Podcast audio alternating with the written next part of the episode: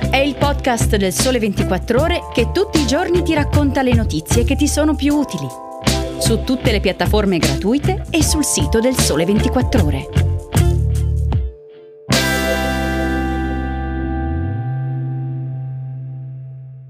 Buongiorno a tutti da Carlo Andrea Finotto. Oggi è il 31 maggio e questa è una nuova puntata di Start. Siamo pronti? Bene, allora oggi vi parlerò dell'intelligenza artificiale che potrebbe portarci all'estinzione, della pena di morte per i gay in Uganda e della pensione che riceverà chi oggi ha una quarantina di anni.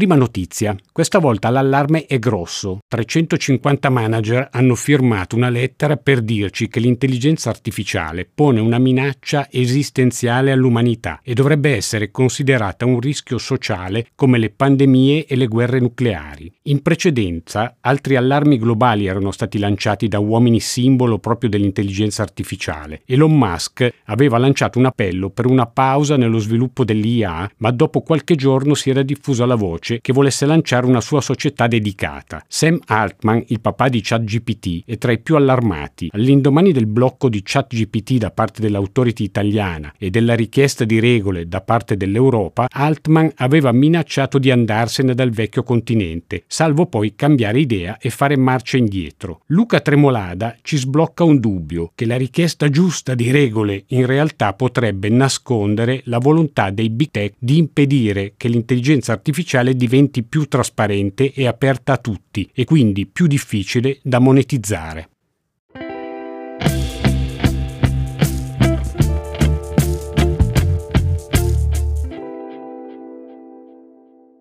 Con la seconda notizia restiamo in tema di segnali di estinzione dell'umanità. Il presidente dell'Uganda Yoweri Museveni ha firmato una legge contro i gay. Gli ottimisti sottolineano che la versione firmata da Museveni non criminalizza chi si identifica con la comunità LGBTQ cosa che invece avveniva con una bozza precedente. Museveni aveva rinviato il disegno di legge all'Assemblea nazionale ad aprile, chiedendo modifiche che differenziassero l'identificazione come LGBTQ dall'effettivo compimento di atti omosessuali. Tuttavia, la nuova legge prevede ancora la pena di morte per omosessualità aggravata. Inoltre, il reato di tentata omosessualità aggravata prevede la carcerazione fino a 14 anni. La nuova legge legge pare abbia un ampio sostegno popolare, mentre gli attivisti per i diritti civili affermano che non è necessaria in un paese in cui l'omosessualità è da tempo illegale in base a una legge di epoca coloniale che criminalizza l'attività sessuale contro l'ordine della natura e prevede la pena dell'ergastolo. Contro questa legge dell'Uganda si sono espressi in queste ore tra gli altri Amnesty, il presidente degli Stati Uniti Biden e anche l'ONU.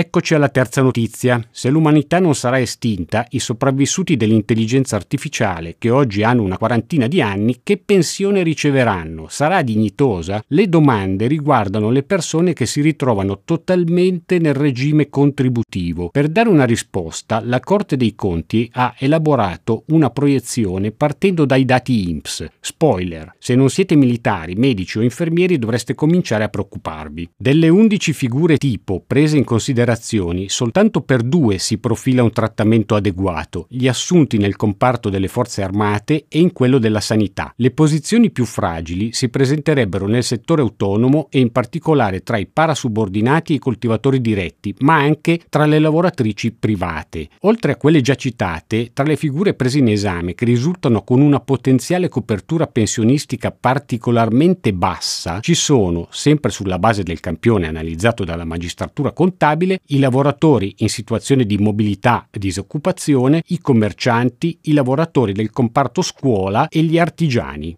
Anche per oggi siamo arrivati alla fine della puntata. Come ieri però vi invito ad ascoltare il punto di Alberto Rioli e poi naturalmente non perdete il podcast finanziario Market Mover. Buona giornata a tutti e a domani con una nuova puntata di Start.